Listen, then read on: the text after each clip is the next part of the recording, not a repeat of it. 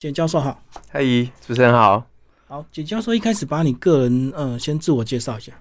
好，我是中原大学教育研究所的老师简志峰。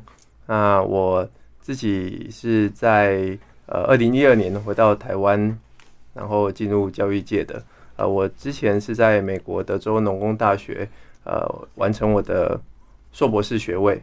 我的硕士是英语教学，博士是教育科技。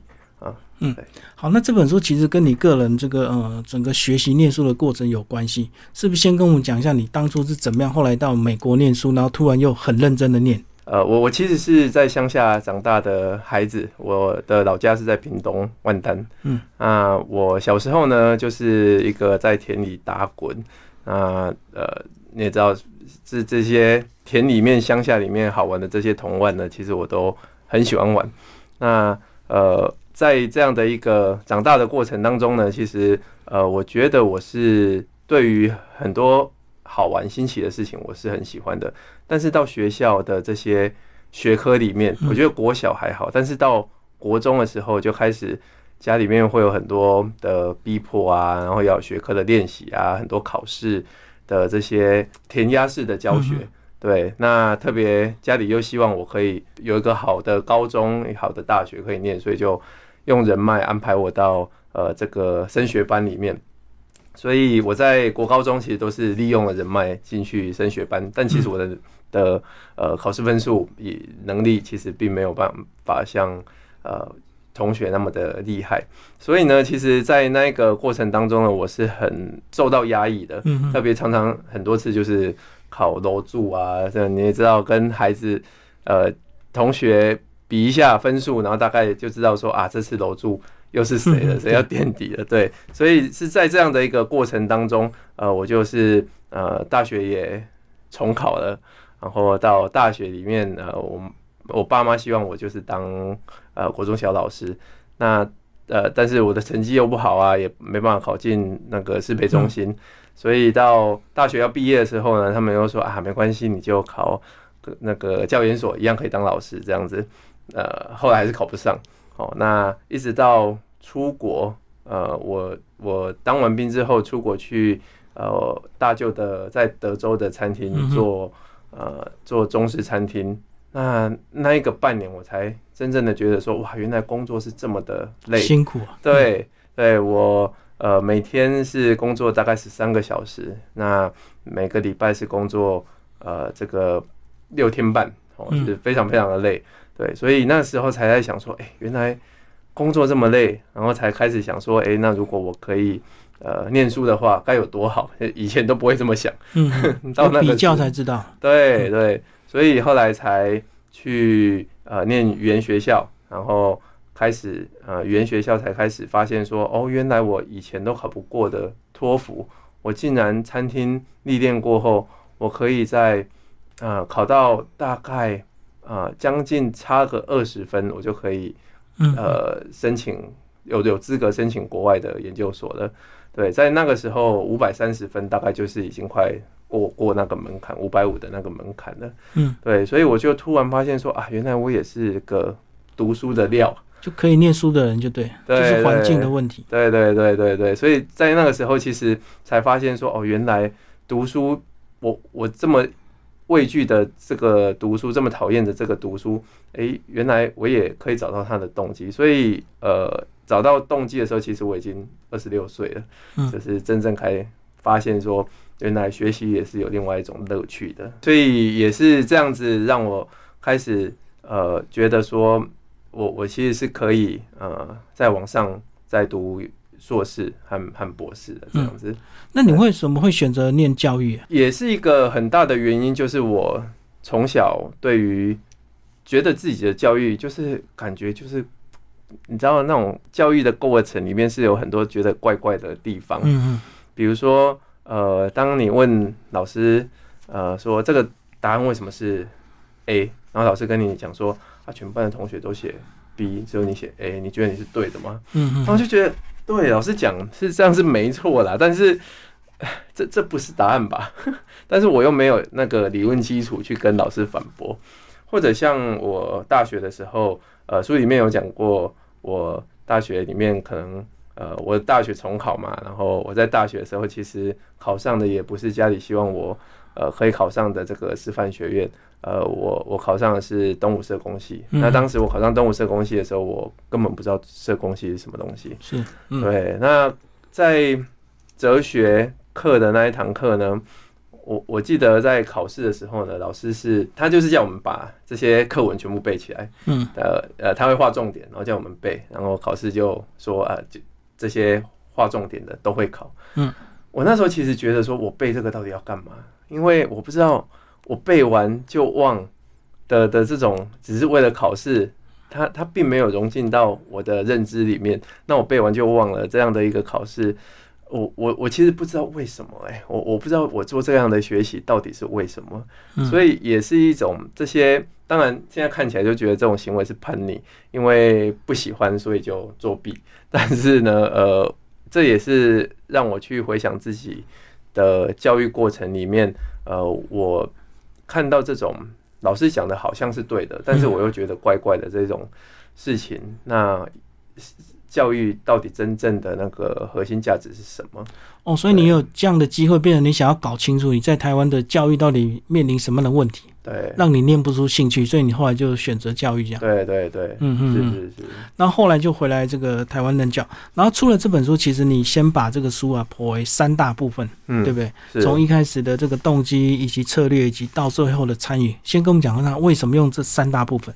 现在的呃一零八课纲呢，它其实有个三面九项，那主要的三面呢，就是呃自发、互动跟共好。自发就是自自己。呃，学生他有一个自发性的学习，嗯，哦，然后自主学习这样子。那互动呢，就是跟老师、同学还有身旁所有的人去做这种人际上的互动。那你有自发跟互动呢？其实这两个能力还不够，你必须要有一个共好的，所谓的共好，其实就是去参与这些社会，去做个社会有影响力的人这样子。呃，需要这三个。去好好的搭配下来，不然呢？如果你假设你今天只有自发跟互动的话，你想想看，一个呃很聪明，然后他也很会自学，也跟身旁的人很有人际关系的人，他其实有可能可以去卖毒品。嗯，对，他也可以去混黑道，呃，一样可以赚很多钱，但是他并没有用把他的知识和这些能力用在善的地方，所以共好就变得这么的重要，因为你必须要做。对于社会有影响力，并且是带来正面的影响的这样的，那所以我会把它分成这三个呢，其实也是基于一零八课纲的这这三个重点。那我觉得一零八课纲这三个重点其实很好，但是呢，它其实呃在制度上面的实行上面就是有一些问题，所以我就把呃这些问题呢放在呃这这这三个部分里面。呃，愿景我们可以追求，但是呢，其实呃，这里面出现的问题，包括像为什么孩子还是觉得说课业压力这么重？为什么父母、家长、社会上还是觉得说我们应该回到呃联考？嗯，这这就是其实你在执行面上面有有有太多太多问题了，所以我就会把这些问题给放在这这三个部分里面，然后用故事的方式是对让让。呃，读者可以深入其境，然后去思考怎么解决。之后呢，我再去从原因去解析。然后最后提出一个建议，这样子。嗯嗯，对。所以里面就十三篇，这个分散在这三大部分就对了。那这十三篇其实都是有头有尾啊。然后这个一开始的故事现场，以及这个教育理论，最后是解方以及这个延伸学习。先跟我们讲一下，你为什么用这样的一个模式？这样是一个非常完整的一个体制吗？呃，我觉得可能不是，因为在论文，如果以以像我们学者，我们就比较常写论文啊。那通常呢，我们都会写一个。背景哦，介绍说哦，为什么这个主题是重要的？对，然后开始呢就会做很多的文献探讨，哦，这这些理论啊、文献啊，人家做过什么研究啊，然后开始就会带入那个呃研究方法。我的雏形呢，可能是这个的转变，但是是比较适合呃一般社会大众的，嗯，就是我觉得故事它比较可以去引发人会想要去了解这样的一个现象跟状况。但是呢，呃，那个理论跟文献呢，其实大家都很不想懂。像 特别如果你有在看 paper，你就会直接跳过文献，直接看他做什么样的研究。所以，但是理论又有它的重要性。对，没错。对，所以我就会把理论用比较故事的方式给写出来。但是这个理论其实最重要，它是可以去解析为什么这个问题会产生的的的原因。然后大家在面临这种困境的时候呢？其实你就一直在讲说 有什么问题啊，有什么毛病啊？呃，这这就好像是一个酸民而已。所以其实应该要带入说，那我们方对社会上啊、家长啊、老师啊，可以做什么样的方式来来应对这样子？嗯嗯嗯，所以才会有这样的一个雏形出来。嗯，对。那其实老师你也是教了快要十年的一个时间哦。对，八年。对，那自己也看到很多教育现场。是是是。可是教育现场是大学的教育现场。但是有很多这个故事，感觉好像是面对小朋友，或者是家长要面对小朋友。你是怎么样去从这个故事来发想，收集这么多故事现场？因为我带的，呃，当然我的我教的是教育研究所，嗯，那所以会面对的是比较多是大学生。但是因为刚好我的研究所的特质又不一样，就是我的学生呢，就是呃在职的老师，所以通常我的学生就会带来很多教育。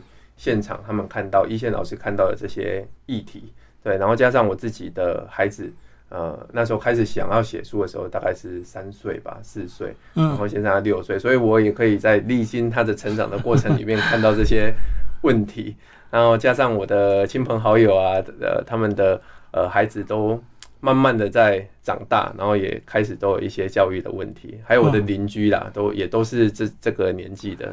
所以故事大概就是从这些给收集来的。应该大家也看到你的教育背景，也会很想问你就对。对，遇到他的状况就会问你怎么办。通常我不会太去跟人家讲说，哎，我是教授，你有没有问题？亲戚朋友至少亲戚朋友也知道。对对对对，通常我还会特别去去问啊，就是去了解说，哎，那你小孩现在有没有像一零八课纲有遇到什么什么问题啊之类的？对我会特别去去问。对，那也因为这一本书，所以我有特别问的更更多 detail 的哦，更细了。对对，嗯嗯，对。好，那是不是从这个第一个大部分跟我们讲一下这个教育现场的一些故事？呃，一开始你提到这个新时代孩童的学习动机，怎么样帮小孩找到他们的学习动机？你过去也是深受其害，对不对？嗯嗯。你在学习的过程，你找不到你的兴趣跟动机。嗯嗯嗯。呃，动机这件事情呢，是我觉得呃最难最难去启发孩子。去去去有的，因为特别像我们现在呃衣食无缺，然后觉得生活好像没什么太大的困难，所以这么多的一个资源下呢，其实孩子他想要就是要要娱乐，嗯，要玩。对我们人的大脑其实也是这样的一个方式，就是我们喜欢人某种程度大脑就是好吃懒做的，嗯，然后也想喜欢玩乐的，所以我们会对一些。声光效果会会更更容易去吸引我们的注意力，对，所以以动机来讲的话，其实读书或学习这件事情，它会让我们的大脑有点呃负荷，然后又有点呃好像不太舒服的那种感觉呢。其实孩子是马上可以反映出来的，嗯，对，所以呃我我才会觉得说动机这件事情是这么难难教，然后也是这么的难去诱发。但是呢，动机又很重要。比如说，像我自己二十六岁才找到动机，我觉得这真的是太晚了。那我觉得最快可以找到动机的方式，我就讲一个例子。呃，在书里面也有，就是我认识了一个我的好朋友，他也是他是国立大学的教授。那他小时候呢，呃，在国小一年级的时候，爸爸因为呃经营生意然后失败，那房子被查封，他妈妈。也是为了爸爸这样奔波，没办法去顾小孩。结果他们在国小一年级的时候，他就需要带着他的弟弟，呃，不到小学的年纪，然后就呃要去外面呃流浪，这样子完全无家可归。所以他在一年级的时候就历经了一个礼拜无家可归的那种状态。那那一个礼拜其实对他来说冲击很大，就是他觉得我不能再让自己。陷入这样的一个困境的风险里，所以他才觉得说我要认真读书，要考上老师，要有一个安稳的工作，要呃让我的生活无语这样子。我觉得这个经历和经验对他之后的那个影响非常大。呃，也是因为这样的一个经验，他觉得读书是这么的重要。但是如果现在的孩子没有这些经验的话，其实他是没办法去体验到说学习是这么的重要。他会觉得说，我我看电视，我打电动，我一样在过生活，生活过得很好啊。对，所以我觉得这这是一种从体验教学里面来来带出孩子他的一个动机。那这也是我的书里面其实有讲到说，像现在体验教育其实比那个呃我们在平常上课的时候重要。我常常跟我的学生讲说，你在教你的孩子的时候，你绝对不要一本书拿来，然后就开始啊，我们从理论开始讲，我们开始从教条式开始讲。你要最可以让他有感觉的，第一个就是讲故事。对。再来呢，就是把那个故事变成影片，嗯，让他可以看到那个影像，然后就那个影像就会对他很深刻。最有影响力的就是带他去体验，嗯对。但是大家去体验这件事情，在现在的教育现场其实是比较困难。对，因为一堂课五十分钟，你要做什么体验教学？即使你设计很多，会不会家长反对？比如说，我觉得你可以带孩子去捡回收，或者去进摊。或者去帮助那个独居老人，这些都很好。但是呢，你要怎么样去安排这些课程，然后安排他们过去，然后呃，家长这边会不会有安全的考虑？这这太多太多需要考虑了，是，所以就没办法做。嗯嗯，对对对。好，里面也有讲到说用习惯回路来启动学习动机。那习惯回路老师也有设计一些图表，怎么样用新的习惯来盖掉我们旧的。或者是我们的舒适圈习惯比较这个舒服的一个旧回路。我们的习惯回路，通常比如说像最简单的，我们开始觉得无聊的时候，嗯，哦，然后手机就会拿起来，然后开始滑。那那个那个习惯回路就是这样，你有提示，提示就是无聊，好，然后开始就会想拿手机。对，因为这这已经变成你习惯的一件事。但是你拿手机呢，其实最主要要得到那个奖赏，奖赏就是啊，有人按赞。啊，我的 po 文有人回了，回馈对，这就是呃一个习惯回路。那这个习惯回路呢，呃，其实它就会让我们即使无聊的时候，它就诱发我们不由自主的拿起手机。没错，即使我知道说我刚刚三分钟前刚滑，即使我知道这三分钟前绝对不会有人回我，也不会有人按赞，我还是拿起手机来，然后就开始滑。所以这就变成一个坏习惯了。会啊，像我自己也会半夜发文，然后又期待大家回应，可是明明就已经很晚了，对，大部分人都已经在睡觉，可是你就是有点。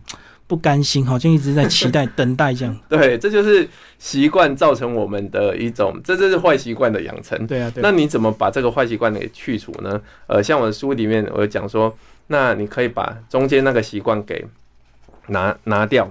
比如说你在呃这样的一个呃感到无聊的过程当中，那有没有可能你把拿手机变成拿书本起来，嗯，然后开始看看个十分钟。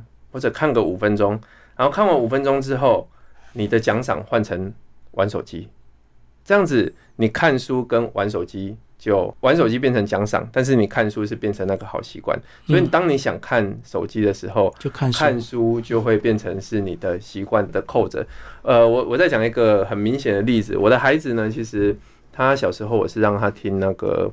呃，YouTube 里面的这些英文卡通，他小时候可以看啊，现在上小学了，就有点被我们时间上面比控制的比较多了。那以前他出去的时候呢，他比如说他在车上，他就会说啊，我要听 YouTube，我们只让他听，就是放着那个英文卡通，然后他可以听这样子，用听觉就对。对对对，但是呢，他常常就是上了车，然后那个他的安全带扣了之后，然后就说啊，我要听。听听卡通，我要听他叫那个卡通叫 Train 啊，因为他以前都是看那个火车的。嗯，好，我要听 Train，好这样。那我们其实不太喜欢，就是一上车然后手机就交给他这样子。所以呢，我我开始就最近才开始一个月哦，我就开始说好，你每次要听 Train 的时候，你要先背三个单词。嗯，然后他其实一开始非常的反弹抗拒，对，他就觉得说，我为什么要背？这么难啊！然后就反正。我我说没，反正抗争无效的时候，他就会开始慢慢的背啊，背一背之后，他也发现，诶，原来他是背得起来的哦，那些单字啊，他也慢慢就熟了。好，那现在开始呢，他在上车的时候，他就会说扣好安全带，开始变啊背单字听劝。嗯，所以他就把那个习惯给养成起来了。我就让他听劝这件事情，让他跟背单字给扣着了。对，这就是习惯回路。所以稍稍的施一点技巧还是可以 帮助他们学习。对对对对对，对，一开始一定会抗拒嘛。对，嗯，是。好，那第二个部分是针对这个呃培养未来的教学策略，这个大部分是不是就比较针对老师或家长？对，第二部分这个比较多是针对呃老师啊，然后还有家长，你你要怎么样去教孩子这这个过程的？对，那。有有讲到像像是第六章这边讲到说，呃，填鸭教育这这个这样的一个过程，这这里面的有一个故事呢，也是讲到说，呃，像我们的我们这个年代，其实常常就会被爸妈送去那个呃补习班，是啊，那些补习班呢，就是贴满琳琅满目的啊，谁谁谁又考几分，谁谁谁又考上什么什么好呃国立大学，对对对，然后其实自己是很讨厌这样的一个呃这这种补习班的。对，但是呢，呃，这里面的故事就是讲到说，他呃结婚之后，然后生了小孩之后，他的孩子是呃千禧年出生的，但是他的他明明小时候是这么讨厌补习班，但是后来他觉得他的孩子还是要升好的高中，升好的大学，所以又送他的孩子去补习班。嗯，这这就是我觉得说为什么会有这些呃问题跟跟原因，所以我就开始。呃，去讲说为什么这样的一个补习班我们是这么的讨厌的？那难道老师的教学是是真的就是只有单向式的传输吗？还是是有其他更好的？比如说像我在第六章我就呃讲到这个呃我的我我的大学的时候，呃我其实是。记得上了一堂那个社会学，然后老师是用了一本精装本的书，嗯，然后就开始翻译。老师就是老师的工作就是翻译这样子。哦，讲一句他就翻一句。对他讲一句，然后然后那时候我还觉得说，哇，这个老师英文好厉害，好对，真强。然后我就我记得我那个精装本还是 hard copy 的，然后呃我就。呃，老师的翻译，然后觉得不认识我，我就把它标注起来。但是呢，呃，我那一本精装本呢，大概就是只有前面五十页，就一个学期，老师大概只翻五十页，后面大概有三四百页都是空白的。嗯，对，就就是这种单向式的传输。但是你想想看，像现这种教学，其实，在呃，现在的年代，你真的无法想象，这种老师如果还存在的话，应该会被很老很老派的教法就。对对对对，特别我们现在的书本，其实直接扫描进去，然后放进去 Google Translate。对对对对，那老师已经完全可以被电脑取代了。那这种老师，呃，或者是这样的一个教学，我们在现在的一个呃环境下面可以怎么改变？所以我在里面就提出像。反转教室啊，或者是学思达这一类的，呃，比较大众化。比如说像学思达里面就会说，让学生他先自学十五分钟，我我老师不讲，你就是先看课文看个十五分钟，然后开始老师设计一些问题，比如说你刚刚在那十五分钟里面，你看到了哪三个重点，嗯，或者你三个最有印象的是哪三个部分，好，然后开始。让他们跟小组里面去进行讨论，然后画出一张那个呃图表出来，然后就上去做做表报告表达，然后老师最后再做统整，所以这就会是比较一个新的一个呃方式，像学思达其实是是这样的一个呃方式应运而生的。那当然还有很多合作方式的转变，而我里面就是。呃，大概的稍微介绍一下这样子。哎，这个例子也要家长支持，不然有些家长会觉得老师很混哎。哎，对，都不讲，就是让你们自己分组、自己讨论，然后就结束了。对，所以，所以其实这也是一个文化上面，我觉得透过这本书，希望可以去改变这样的一个文化的。因为我我们的以前的年代呢，真的就是你想想看，什么是家长觉得呃最好的补习班老师？对他就是去，然后老师就。哇，讲的天花乱坠，然后讲的很多呃笑话啊什么的，然后学生又觉得说啊，去可以听很多笑话，然后呃回来又发一堆讲义，嗯，就是修个短袜的那种感觉，这这才是好老师，呃，又很会猜题，这就 对，大概就是这种。可是这样其实学生他完全只是被动式的在吸收老师，比如说像老师他可以把这一本书给吸收完之后，然后用老师他觉得最。合适他最可以理解的方法传输给学生，可是学生只是在听老师单向的，对，但是那个过程里面，学生有可能就睡着了，或者是学生有可能觉得说啊，这个无聊，我不想听，你就过来、欸。而且老师是自己把这些书看完之后，他把它理解出来，做了一次的消化，但是学生完全没消化。嗯，对，这这其实是就是真的很填鸭式的，在过去，它真的可以很快，在我们在训练呃大量的大批的劳工的时候，它真的可以很快的，就是好，你把我跟给讲的背下来，快速练习，嗯，考试结束，学习就结束了。但是在现在的这么多变的一个社会环境下面呢，其实根本无法去用这样的方式去适应现在的一个社会了。嗯对就就是我认为老师要一直讲才是认真负责嘛。对那如果你这边休息，让你们自己讨论，那有些人就会误解他的用意啊。对对对对，嗯嗯对，即即使现在，其实，在课堂上面，有时候还会遭到这样的一个想法。学生，我也觉得说啊，老师没来教啊，老师会叫我们自己看啊，那、我自己看就好了，自己在家看就好了，干嘛还需要老师？对，还是会有这种文化上面的差异啊。嗯对对对。不过我觉得我在我在看现场，其实台湾有渐渐比较好的，反而是我有老师，就是我有同事，他是气管系的老师，然后他也跟我分享他在教大陆，现在他有学校接一些大陆的陆生啊，对的的，现在他们都远距连线进来哦上课，他发现陆生其实更有这样的一个反应，就会觉得说老师都没在教，老师就是要一直讲，然后他也跟直接跟老师讲说，你就不要叫我们自己看太多了，你就是讲，我会专心的听，然后给我们考试就好了。嗯，对。对啊，因为他认为他自己看就不用远距来这边台湾上课什么的。对，是的，是的，好，那第三个部分讲到实践 AI 跟社会参与啊，这个用到我们现在的一些新时代的工具，重点是要达到社会参与嘛。社会参与这件事情，哈，呃，它它其实是在社会参与这件事情呢，其实应该是说我们所学的这些事情，呃，对于呃这个社会有什么样的用途？嗯以前其实过去根本不会讨论这些事的。比如说，当我们在问说，我现在即使在我的课堂上面问我的学生，通识课的学生，问他说，为什么要上大学？为什么要读书？嗯嗯为什么要学习？大概有八成的学生还是会跟我讲说啊，就爸妈叫我念啊，嗯，呃，同学都在念啊，呃，以后可以找好工作吧，是，呃，不念也不知道干嘛，大概八九成都是这种答案。所以，我们好像在对于学习这件事事情呢，就只是很功利式的要达到这个目的而已。但是，学习真的是这样吗？呃，像我们现在其实社会上有这么这么多的问题，比如说俄乌的战争，那为什么会有这样的一个战争的发生？我们应该要去做什么样的呃事情，有可能可以去做改变？然后以前的当然就会人家就会觉得说，呃，你你想这个事情干嘛？那个离你那么远，嗯呃你也不可能去阻止战争啊，这个是那个大国的事情，跟你也没关。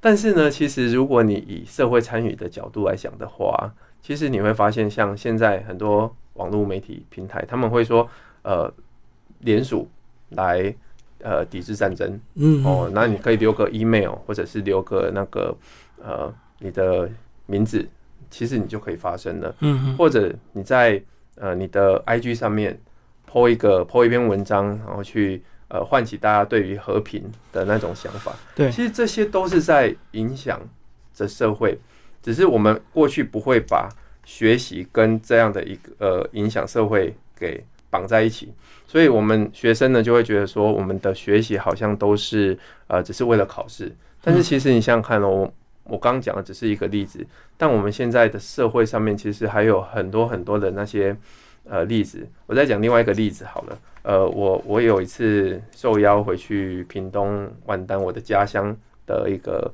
国中，嗯，然后我去那边演讲，那呃那是我第一次受邀演讲，然后我是骑着脚踏车这样 悠闲的过去的，呃，在那个路上呢，我看到呃。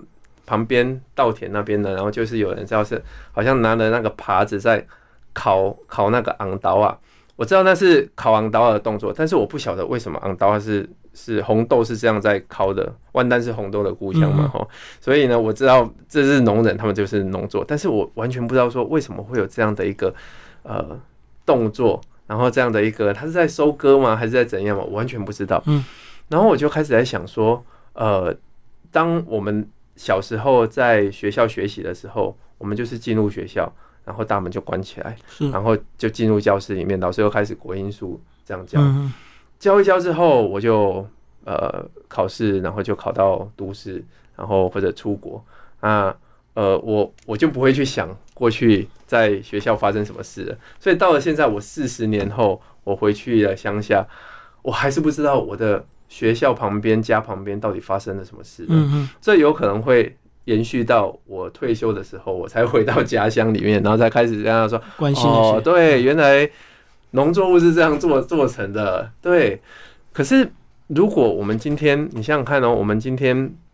呃，乡下的孩子，你是怎么样？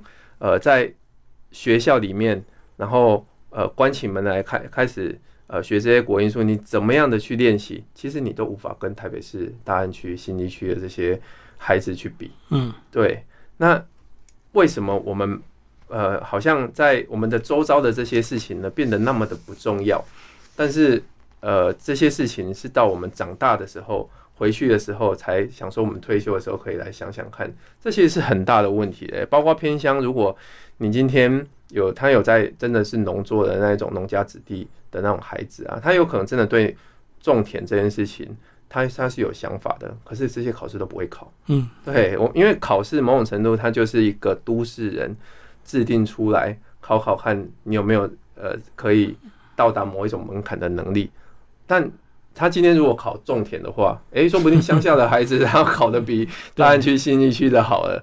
对，但是这些不会成为你进台大的一个 门槛。对，所以这这这某种程度，我们是把乡下的孩子培养成呃都市的标准，都市的标准，然后在都市工作退休之后再回去关心乡下，这些是有很大的很大的问题的。那有没有可能我们现在就是从呃乡下的时候？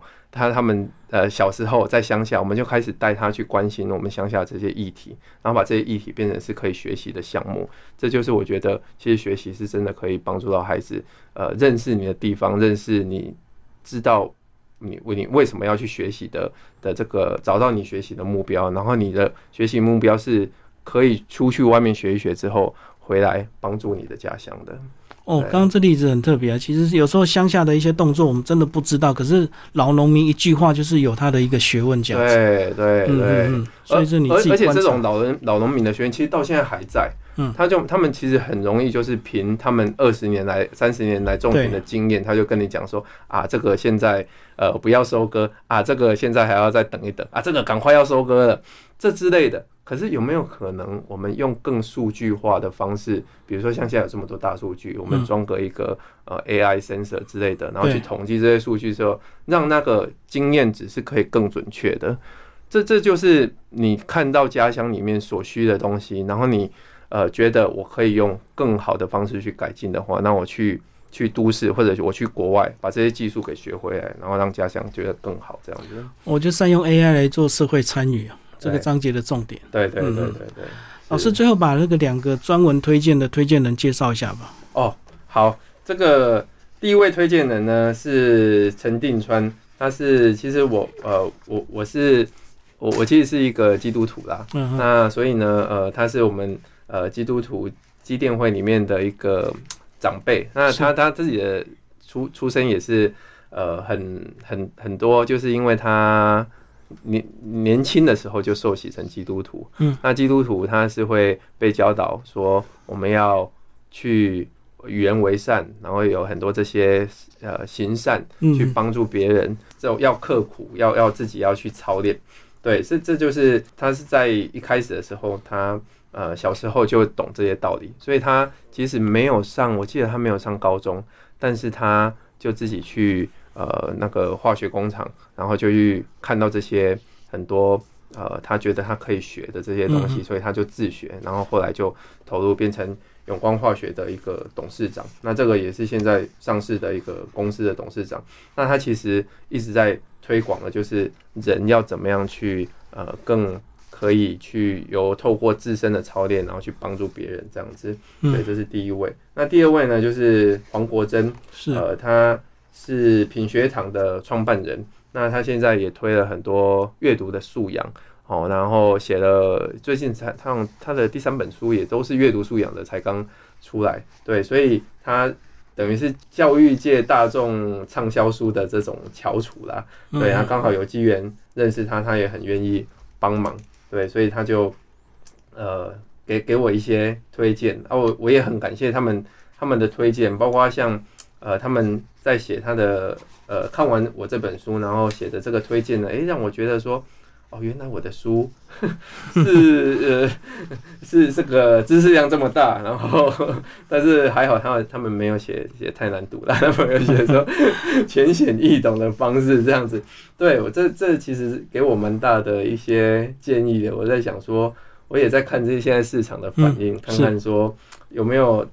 呃，知识量真的很大吗？那会不会读起来会会超出这个一般大众？还是觉得说大众其实是喜欢这一类的，就是它有点理论基础，但是它又呃读起来是不会太太太痛苦的这样子。所以这些理论基础都在后面书目，你有去把它注记清出来嘛？对不对？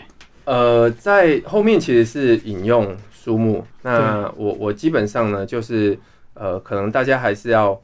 我其实最开始的我的书目不是长这样，最开始我有把那个理论 都列在书目里，写的更详细就对。但是呃，出版社这边呢，其实有想过说这样可能会那个光在看我的书目，他们就觉得负荷量太大了，恐惧。对，嗯，对，所以但是呢，其实如果你每一章里面它有分成就是小故事，然后再就是这个解读，哦。那解读就会是从原因里面去分析，这就就会牵涉到这个样的一个理论基础，但是都是很故事的方式，然后最后会讲解药，就是呃呃有有什么样的方法是可以来解决这样的一个困境的。所以这读这边其实也不用有太大的负担，直接照那个标题，对哪一个感兴趣的故事直接下去读就好。对对对对，就是十三个故事现场，十三种解方就对。是的，是的，是的，对对。好，今天非常谢谢我们的简教授为我们介绍新书《解锁未来教育时报》出版，谢谢，谢谢，谢谢主持人。